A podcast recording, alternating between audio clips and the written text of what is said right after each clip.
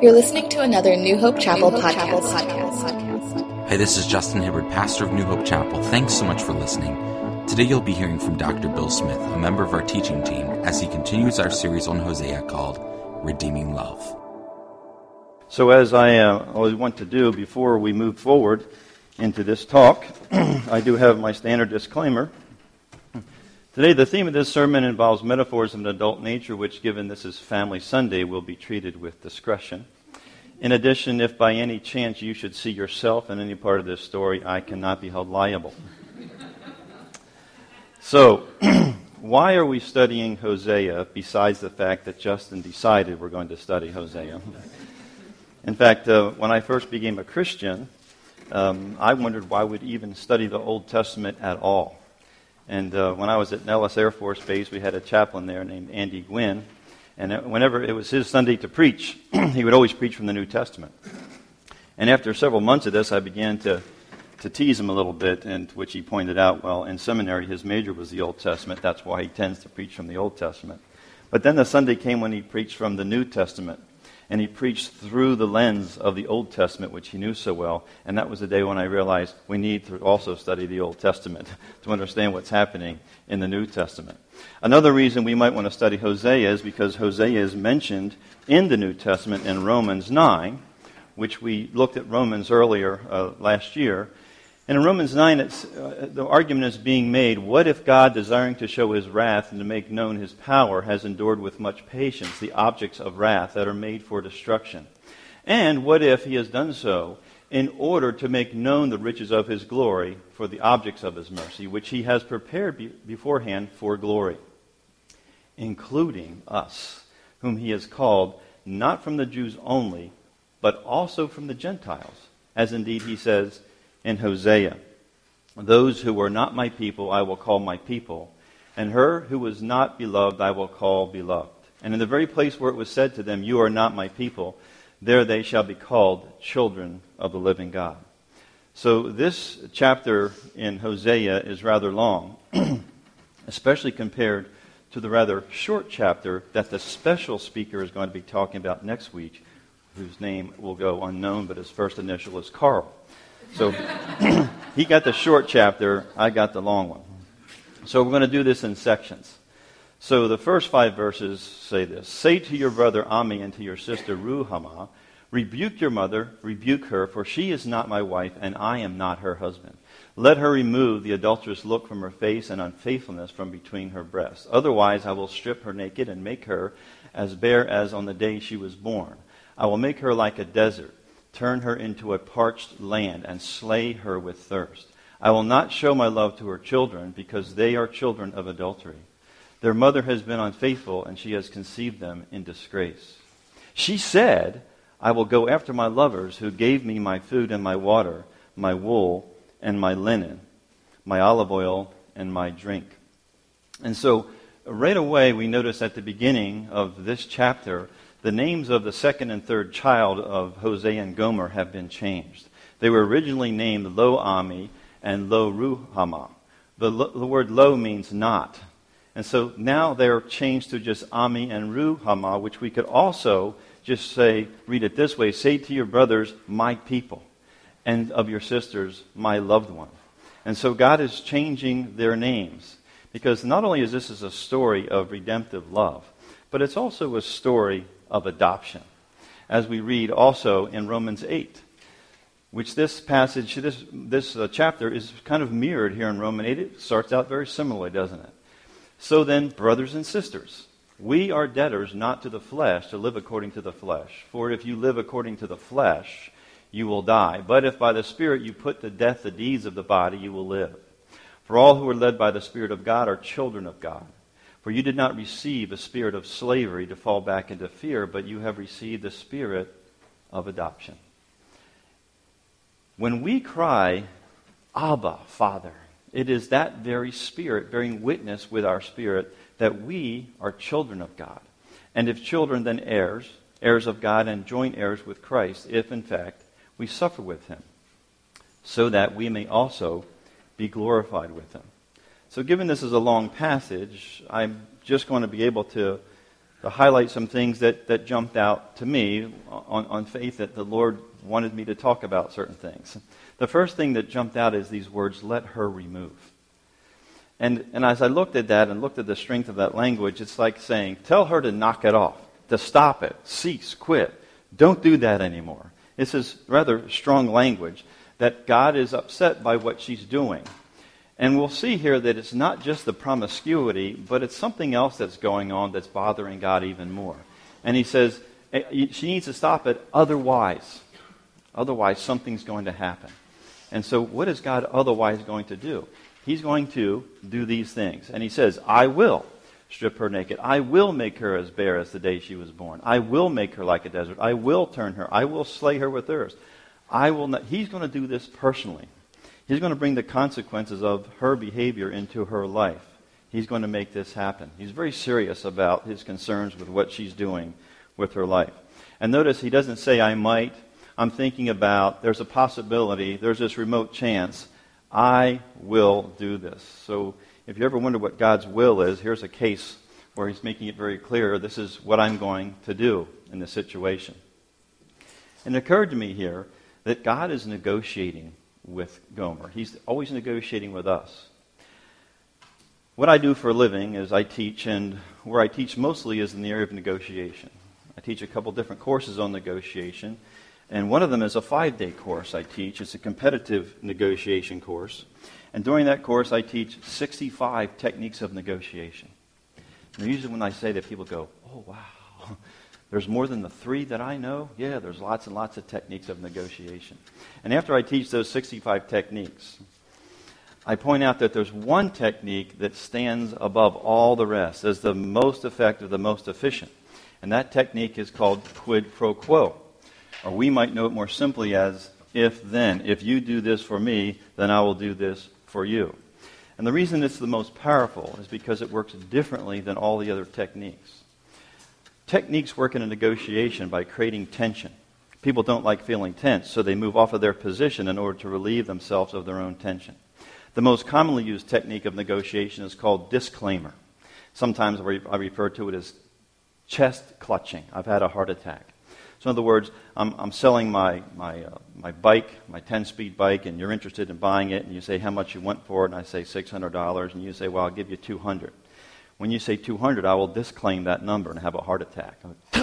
200 oh, you know. And so now the tension is on you because you are now a person who gives other people heart attacks. You should be ashamed of yourself. And so getting rid of, to get rid of your tension, then the burden of movement is only on you. I'm not going to do anything other than repeat my, my 600.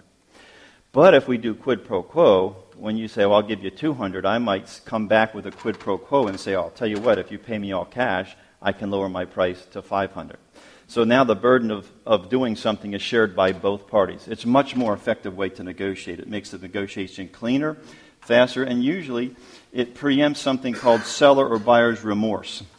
How many of you have ever had that experience of buying something or selling something, and about 10 minutes later, you're like, ah, I probably could have done better? when people find out I teach negotiation, they like to tell me their story of some negotiation they did. Then afterwards, they'll say, So, you think I could have done better? And I always say, Yeah. I always go, Oh, man. And I say, Wait a minute, you also could have done worse. So, if you got a number and you got an agreement, then here's a little song I wrote. You want to learn it note for note. Don't worry. Be happy you got an agreement of some sort. But I'm, I'm impressed with how God tends to, he's already known. I guess he knows more about negotiation than I do. He already uses quid pro quo. But if he were to ask me for my advice, and I also coach people in negotiation, I would coach him that he's not the world's best negotiator. And the reason for that is because he seems to put offers on the table that are always out of balance. So when God negotiates with us, he puts offers on the table that, in my opinion, are really unfair to him. For example, he says stuff like this If I give you my son, then in return, I would like you to give me your will. Really? That's, you're going to give your firstborn, only son. That's what you're giving. All you want from them is their will. That's it. Come here, Lord, I got to talk to you about this, okay? You could do so much better. He goes, okay, well, let me try this. If you give me your will, then I will give you eternal life. You will inherit my riches. You will have peace that passes understanding. Your life will be filled with joy. You will be given power, a sound mind, a confidence, beauty, wisdom. Hold, hold, hold back. Wait a minute. Wait, I got to talk to God here for a second. Listen. All you want is their will. You could get like a pyramid or something if you just push this thing. I mean, you're not asking for a whole lot. You're giving away everything. You're giving away the whole thing. And all you're going to get is their will that they would trust you? That's all you want? You're going to give it all away. And he would say, Bill, for them, I'll give it anything. They're precious to me. I can't afford to walk away from this negotiation. In fact, one of the things I teach people is whoever has the ability to walk away is in a stronger position. In terms of us and God, who tends to walk away more? We do. He doesn't walk away. He's actually made himself weak with respect to us. That's how desperately he wants to have us. So, what happens is this deal sounds too good to be true. At Harvard, they call it reactive de- devaluation. It sounds so good, it can't be right, so therefore I reject it. I devalue it. And I think this is, as I think about this, it occurred to me just yesterday. This is sort of one of the reasons why many people refuse to participate, refuse to come to the Lord, don't want to hear about Christianity, for fear that the deal really sounds so good that I might take it. So I don't even want to hear the message because this can't be right. Something's missing here. All I do is this, and he does all that. Yeah, they want to go with another offer. Satan puts offers on the table as well, you know. He puts offers on the table that are unfair to us. He also uses what appears to be quid, quid, pro quo. I call it a pseudo quid pro quo, or sometimes we call it the carrot. You know how they get a donkey to move? Donkeys are stubborn, aren't we? They. And to get the donkey to move, which is what negotiations is about, getting movement from the other party, they dangle a carrot in front of the donkey. The donkey sees it. Donkeys like carrots. So the, the quid pro quo is if you will move forward and plow this field, you get this carrot. And the donkey, being a donkey, does what? moves forward. Okay, okay, I'll do it. what happens to the carrot? The carrot goes away. He never gets the carrot. You ever some, sometimes feel like in life you're just kind of trying to get something, you keep following it, almost you got it and disappears that quickly. Sometimes we're donkeys as well. It's the false quid pro quo. But because the carrot is so enticing, we have reactive appreciation for that which has no value. This really sounds great. And so we put stuff on the table like money, or nice clothes, or a nice house, or a prestigious job like in the Oval Office, or toys. I know it's Family Day. Or maybe even an Audi A6. I just bought an Audi A6 two weeks ago. Okay. It's eight years old because that's all I could afford. But, but the problem with those things is just like the carrot, eventually the money tends to run out. And eventually the clothes wear out. And the fashions go away. And the house is always breaking down. And so we have to keep repairing that. And eventually we no longer have that great job that gives us prestige. Or in some cases we have to retire from it. It's interesting to watch people have very prestigious jobs and they retire, and what happens to their life? They, there's no meaning. It's all gone. Or our toys break or believe it or not, even an Audi A6 will eventually break down. and that's why Isaiah says to us, Why do you spend your time and money on things that don't permanently satisfy? Now, I wanted to bring up Isaiah because what I found out that you guys probably already knew, I shouldn't be up here teaching, Hosea and Isaiah were alive at the same time. Hosea is a minor prophet. Remember what Julie told us last week? Not because he was less significant or his prophecies, prophecies were less important. He just didn't talk that much. So he has a, he has a shorter book. Isaiah was prophesying down in the southern kingdom, Hosea was in the northern kingdom. And we'll see throughout this book and even in this chapter that they were saying pretty much the same things, which would sort of make sense, wouldn't it? One God, one Spirit, prophesying through two of his prophets, one in the northern kingdom, one in the south. So, something else that jumps out here is this accusation God makes. It's, I, I kind of hear it a little bit in tones sometimes like the kids arguing. But she said this, well, he said this, and God's saying, She said this. She said, I will go after my lovers, who gave me my food and my water, my wool and my linen and my olive oil and my drink. That's what's bothering God, that she says this. Now, because it's family uh, day, I won't say what she could have been saying, but you can imagine, I will go after my lovers because they give me something else. She doesn't say that. She's going after them because they're meeting her needs. That's what is bothering God. And so the next section goes, therefore. So here's the other part of the quid pro quo. If she says that, then this is what I'm going to do. I will hedge up her way with thorns, and I will build a wall against her so that she cannot find her paths. She will pursue her lovers, but not overtake them, and she shall seek them, but shall not find them. Then she shall say, I will go and return to my first husband, for it was better with me then than now. She did not know that it was I who gave her the grain, the wine, and the oil, who lavished upon her silver and gold that they used for Baal. Look, you can resist God all you want to. You have your will. Go ahead, give it a try. I'm sure all of us in this room from time to time have done that, right? Resisting God. But what have you learned like I have learned? He is going to win this thing. He is going to bring us about. So, as my mother used to say, you can take telling or you can take feeling, but you're going to take one or the other. And in that message was simply this it's going to be less painful for you if you take telling. so listening to God is better than going through the experience of being apart from Him. And this jumps out at me. God says, She didn't know that it was I who gave the grain. In other words, when she says, My lover gives my lovers give me this thing, God is saying, Where do you think they got that from? They got that from me.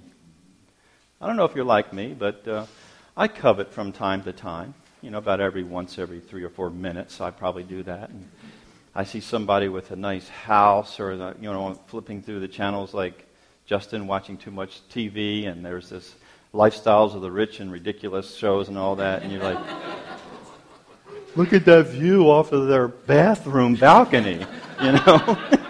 wow. But because I know the Lord, I know, and I know where they got that from. Of course, it's sort of advertised, look what they got, look what they earned.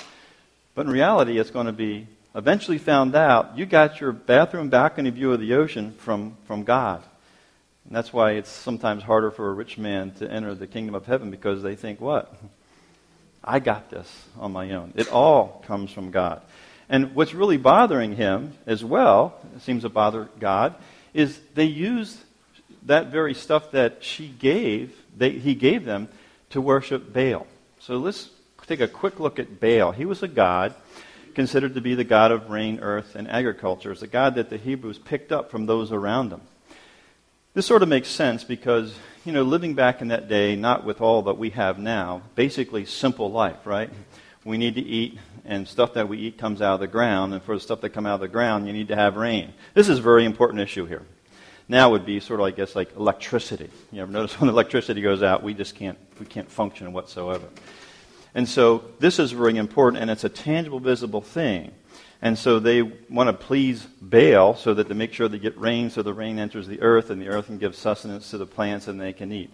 And the point that God's making here with them is that this God Baal that you're worshiping is not the person who is causing things to rain. So you've, you've misappropriated credit. I'm the one who caused all this. I give you all this stuff, and you turn around and offer it to somebody who had nothing to do with what's going on here in terms of your survival. And so sometimes it can be helpful, I guess, to make sure we give credit where credit's due, to be thankful for the right reason.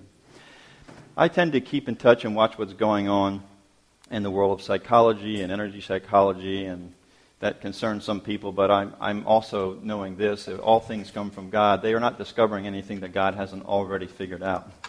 Sometimes they'll point out stuff to me, this new thing that they're looking at now, how to really enjoy life. And one of the more recent movements is this uh, something they call thankfulness method, where if you be more thankful, your life becomes like, really? Wow, how do you do that? You know? I never heard of that before. Oh, wait a minute, it's in, it's in the Bible. There's one guy who kept telling me these different things, and I would say, Yeah, that's in the Bible. At one point, he finally said, I guess I need to read the Bible again. Yeah, it might be a good idea. There's nothing new under the sun, but God bless you. You're trying to help people, but you might be misappropriating credit to the wrong place. God already told us that it's important to be thankful. And the next section goes on. Therefore, this is what I'm going to do because she has appropriated or misappropriated funds to the wrong place. I'm going to do this. I'm going to take back my grain in its time and my wine in its season, and I will take away my wool and my flax, which were to cover her nakedness. Now I will uncover her shame in the sight of her lovers, or her providers, and no one shall rescue her out of my hand. I will put an end to all her mirth, her festivals, her new moons, her Sabbaths, and all her appointed festivals, and I will lay waste her vines and her fig trees, of which she said, These are my pay, which my lovers have given me. I will make them a forest, and the wild animal shall devour them. And I will punish her for the festival days of the Baals, when she offered incense to them, and decked herself with her ring and her jewelry, and went after her lovers. So she's saying, I earned it. You can't have it. And God says, okay, if that's your position, then here's mine. I'm going to take back all that stuff that you think you earned. And we'll see who earned what and who's providing what around here. So at this point, if I'm t- going back to my negotiation course, God is using a style of negotiation we refer to as power player or hard style player. He's being assertive, he's being aggressive, he's getting in her face. But then he's going to make a shift. He's going to say, But before I do that, there's something else I can try. See, many people, when they negotiate, they only use basically one sort of approach because it was somewhat successful one time. Forget the other 57 times it wasn't successful. It was succeeded one time, so we keep trying to do the same thing over and over and expecting different results, and it doesn't work. And God has lots of different ways to get to people. And so he says, But before I do that, therefore I will now allure her. I will bring her into the wilderness and speak tenderly to her. Big shift here. From there I will give her her vineyards and make the valley of Achor a door of hope. There she shall respond as in the days of her youth, as at the time when she came out of the land of Egypt. This part of this passage really touched me. He says, I'm going to try something different before I do that. That other stuff is still on the table, just so you know. But I'm going to offer something else for you. It's shifting to another approach. I'm going to allure her. Now, that's a word I've read over many times, but this time in my preparation, that word went, what's this word allure mean? I know it's a magazine, but it means the power to entice or attract through personal charm. So, what God's going to do is He's going to sweet talk her. Or we could also look at it the other way. The first section of this chapter is saying, I'm going to negotiate with you logically to, to maybe sort of your left brain. But now this next section is, to, is saying, I'm going to try something else. I'm going to bypass your sense of logic and I'm going to talk directly to your heart. Because what we know now from the world of psychology is whatever's in the heart, the mind, the logic mind, will rationalize somehow. So when we change the heart, everything else follows suit. We weren't here this past Easter, not because we were in protest of what's going to happen here, but we had to drive up to northern Michigan. Uh, Beth's dad, my wife Beth, her, he passed away January 5th up there in northern Michigan, and we couldn't have a burial right away because of the, oh, I don't know how many feet of snow they had, and the ground is frozen. You can't dig it up, so we had to wait. So it turned out, worked out best. The day before Easter, we had the burial, which was interesting because you know all that weather and that polar vortex we had well, right up to Saturday morning, bad weather. Then about an hour before the burial, the clouds part, the sun comes out. I mean, it was, you know, it was Hollywood-like. And then about an hour after the burial, the weather comes back in. So that one moment of time, we had a beautiful time to say goodbye a second time to her dad. And so being up there, then uh, Easter Sunday, we were invited by friends that we've met up there, who are called the Otises, to spend an evening in their home. The Otises are uh, beautiful people. We've met uh, some years ago. Actually, Cindy and Todd initially met them, and they have a pottery studio, and that's how Cindy met them. Because if it says pottery studio anywhere she's pulling in there and seeing what they have. Okay, so she knows all those places and and met these people. And each time we go back, get to know them a little more. Beautiful Christian people, and um, they're in their 70s. David and June Otis. You can go to the website otispottery.com. And I don't know advertising, but they make some beautiful stuff. And so when we sat in their living room, which we'd never been in before, in their farmhouse, which was quite rustic but quite beautiful artistically, we got to hear their story. And uh, they met at Berkeley, uh, and they both got their master's degrees in art. So they're, they're intelligent, educated people. After they got their master's degrees and they were just friends, they uh, sort of began to lead a sort of a, a bohemian lifestyle.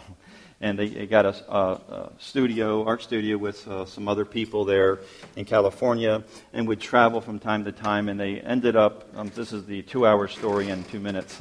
Uh, it was one of those evenings where we're just having wine and cheese, and the story went on. I, I later noticed we've been sitting here two hours. It seemed like five minutes. It was such an interesting story about how, how God took them into the wilderness and, and allured them, wooed them.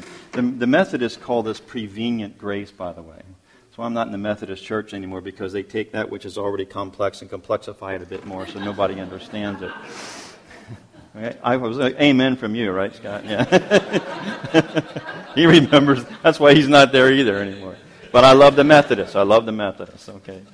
So, um, so they were telling their story, and uh, it ended up that, that June uh, was up in um, Germany and David was down in Switzerland, and she was teaching for the Department of Defense, and he was sort of, sort of trying to, you know, experience life and so on. And they both had an interest in God, but weren't Christians. Uh, they both ended up getting into fellowship with, with Christian people. And um, on, on one of the various visits, sometimes he would hitchhike up to visit her for the day, still just friends. And sometimes she would drive her car down, so we know who was making a bit more money. She would drive down to Switzerland to, to visit with him. And on one of the visits, he, said, he, he, says it like this. He says, So one of our visits over lunch, we're talking and we began to talk about things of, of God. And she began to talk about Jesus. But this time, she was talking about Jesus in a way that she'd never talked about him before. It was palpable. It was so different, so real, that I, I had to ask her, I said, June, have you become a Christian? And she was caught off guard and, and flustered. She goes, Oh, no, no, no, no, I haven't become a Christian. And, but he says, Because you're talking about Jesus like you've never talked about him before. And she said, I am? He goes, Yeah, I just, he said, Well, I don't know. And they talked some more, and she was driving home back to Germany that evening. And on the way home, uh, the Lord touched her, and she became aware in a moment that she did believe. She had to pull over to the side of the road and cry for a while out of tears of joy. In other words, God allured her. She became a Christian and didn't even know it. That's our God. That's how He can work. I'm sure some of you have had a similar experience. And some of you probably had that sort of the, the big, cool Christian story, right? Where you were in this terrible life and then God, you know, and then on those. And I always sort of envied those people. I don't have a story like, what's your testimony? I don't know this guy got a good one out here, you know. They got cut off, and reattached, and the whole thing. And uh, you know, I don't know. I, have that. I had a hangnail, is all I had. You know. she became a Christian and didn't even know it. God sweet talks us. And I know some of this imagery, some of this metaphor for us men is a little difficult, right? To hear this idea. So it helps to remind ourselves God is, is gender neutral. It's there's one tough guy said, I think of it this way. He's a big weightlifter, tough guy, and he says, There's this wedding ceremony. Jesus is the groom, and he turns to his bride and lifts up the veil, and it's me. I'm it. Why does he take her into the wilderness? the wilderness. The wilderness is used often in Scripture either to denote a place or to denote a journey. Adam was created in the wilderness, taken into the Garden of Eden, and there Eve was created. And then they messed up and were kicked back out of the garden into the wilderness where they're going to have to meet their needs on their own, where it's very difficult to do so. The uh, Israelis, the nation of Israel, was taken out of Egypt and they went into the wilderness. It, it's not a time of punishment, it's a time of process. Jesus himself, after his baptism, where did he go? He went into the wilderness. So the wilderness represents a, a place where our needs are not easily met, and so we learn to become dependent on God. So to be going into the wilderness is actually a gift to us, although initially it doesn't feel so great, does it? I'm sure everybody in here, since you've come to know the Lord, haven't you had your little wilderness moments where all of a sudden, where's God at? He ain't going anywhere, but where you're at, you're in the wilderness, but He's there with you. And that's why James tells us consider it all joy when you encounter trials and tribulations. Why? Because it's for the perfecting of your faith. Now, that sounds all simple to do, but it's not so easy to go, oh, great, my whole life is falling apart. Super, yeah? but that's what God wants us to do. That's all He asks for us to do. Just consider it all joy when you're in the wilderness. It's for your, your benefit, because when you come through it, you're a different person than you were before.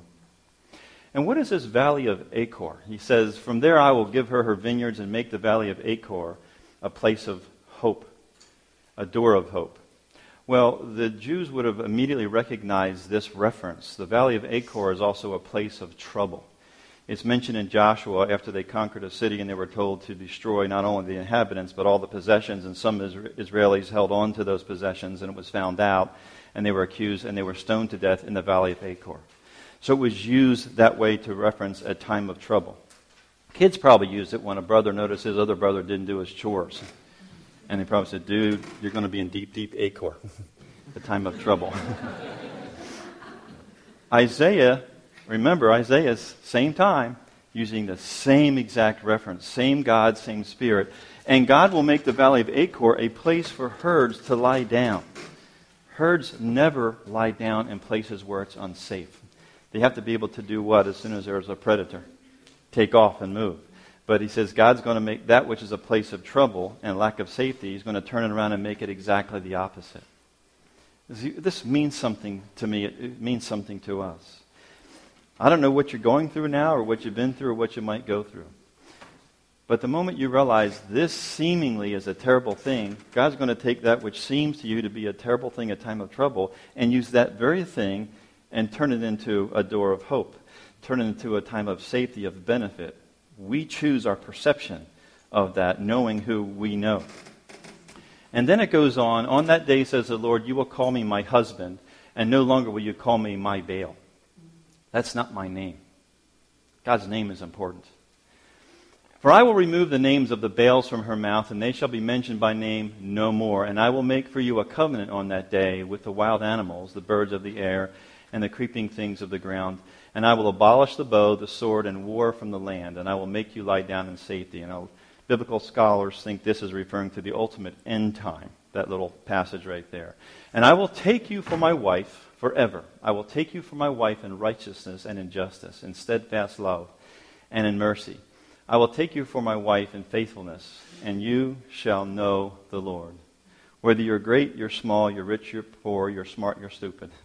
I will take you for my wife. So I stumbled upon this guy you may know of, Eric Metaxas. Heard of this guy? He's sort of a new Christian, uh, well, not new, a, Christian apologist who, real smart guy, Greek guy, goes to Yale, does very well at Yale, becomes the publisher or the editor of their newspaper. Uh, and the 99th game of, of Oxford and, or, I mean, Harvard and Yale, at the end of the game, he successfully led the effort to take uh, Harvard's goalposts and throw them into the Charles River.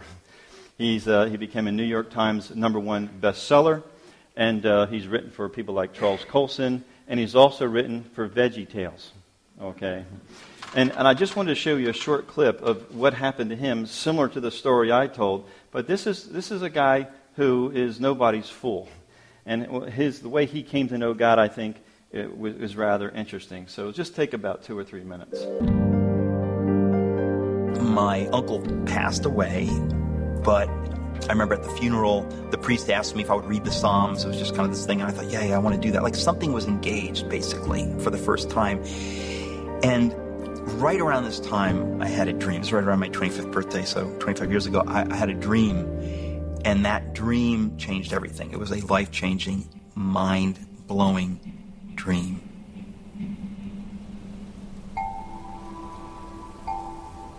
In the dream, I'm standing on Lake Candlewood in Danbury, Connecticut. It's winter. I'm standing on the ice. I'm ice fishing with my buddy John and his dad. It's one of those glorious winter days where the sun is bright, the uh, the sky is incredibly blue. Uh, there's white snow and ice, and we're standing there. And I look down into the hole where we uh, were fishing, and there's a fish sticking its snout out of the hole. Now, if you ice fish, you may know that that never happens. And I reach down and I pick it up and I and I hold it up. And in the dream, the light from the, the, the, light from the sun was so bright and it shone on the side of this, this fish in a way that it made it look not bronze but actually golden like it was made of gold and then suddenly in the dream i realized that no it's not looking gold it's not just appearing to be gold it's actually golden i'm holding up a living golden fish The way I look at the dream in retrospect is that God was speaking to me with what I call the secret vocabulary of my heart. This dream would have meant nothing to anyone else. It would have been just bizarre. In, in my 20s, after college, I finally came up with what I thought was a suitable answer to the meaning of the universe. I came up with this idea that, okay, it's kind of like a literary image. You have a frozen lake, and the ice on the lake represents the conscious mind, and the water beneath the ice represents the unconscious mind or the collective unconscious. And so that's Jung's idea of God or this kind of Eastern God force. And so the goal of life and of all religions is basically the same. Okay, it's to drill through the ice, the conscious mind, to reach the collective unconscious. This was this kind of idea that I had come up with.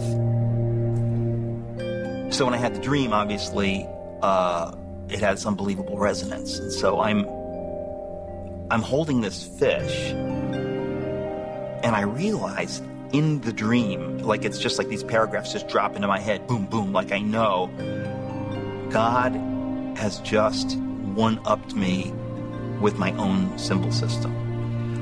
I, in the dream, am aware, looking at this golden fish like it's out of a fairy tale, that God has just said to me without a word, uh, Eric, you wanted to touch water, you wanted to touch inert water. Uh, this collective unconscious, this Eastern idea of this God force, but I have something else for you. I have my Son, um, Jesus Christ, the Son of God, your Savior. This was huge. In fact, I remember specifically, and this has meaning here, that when we would see the, the fish on the back of the car, the chrome fish, they started popping up in the 70s, my father got really excited about telling me that this is a Greek word uh, that the Greek word for fish is ichthus, and that's an acronym, Jesus Christos Theos Imon Sotir, Jesus Christ, the Son of God, our Savior, and that's where the Christians came up with the fish symbol. So in the dream, I instantly knew all this came together and just blew my mind. You know, uh, it was transcendent. I went to work the next day, and I told my friend Ed Tuttle, I said, I had this dream, and you know, and he says, what do you think that means? And I said, well, it means uh, I've accepted Jesus. And I never, never would have said those words. I would have cringed to say those words. In fact, I would have cringed if anybody else said those words. I cringed when people said stuff like that. I just thought, but I mean, what can I tell you? I mean, it was absolutely mind blowing. So, as we wrap up the last few verses here, on that day I will answer, says the Lord. I will answer the heavens, and they shall answer the earth, and the earth shall answer the grain and the wine and the oil, and they shall answer Jezreel. And I will sow him for myself in the land, and I will have pity on Lo Ruhamah. And I will say to Lo Ammi, You are my people. And he shall say, You are my God.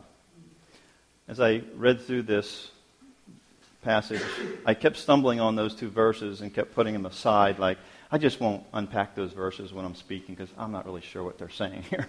it was confusing, answering this and answering that. And, and as I, I decided to go ahead and learn something and challenge myself, and, and I, I, I saw that if you worked it backwards, it would make sense. Jezreel, he wants food, he wants grain, he wants wine and oil. So he asks of the, the, the, grapes and he asks of the vineyards and he asks of the olive trees. He asks for these things.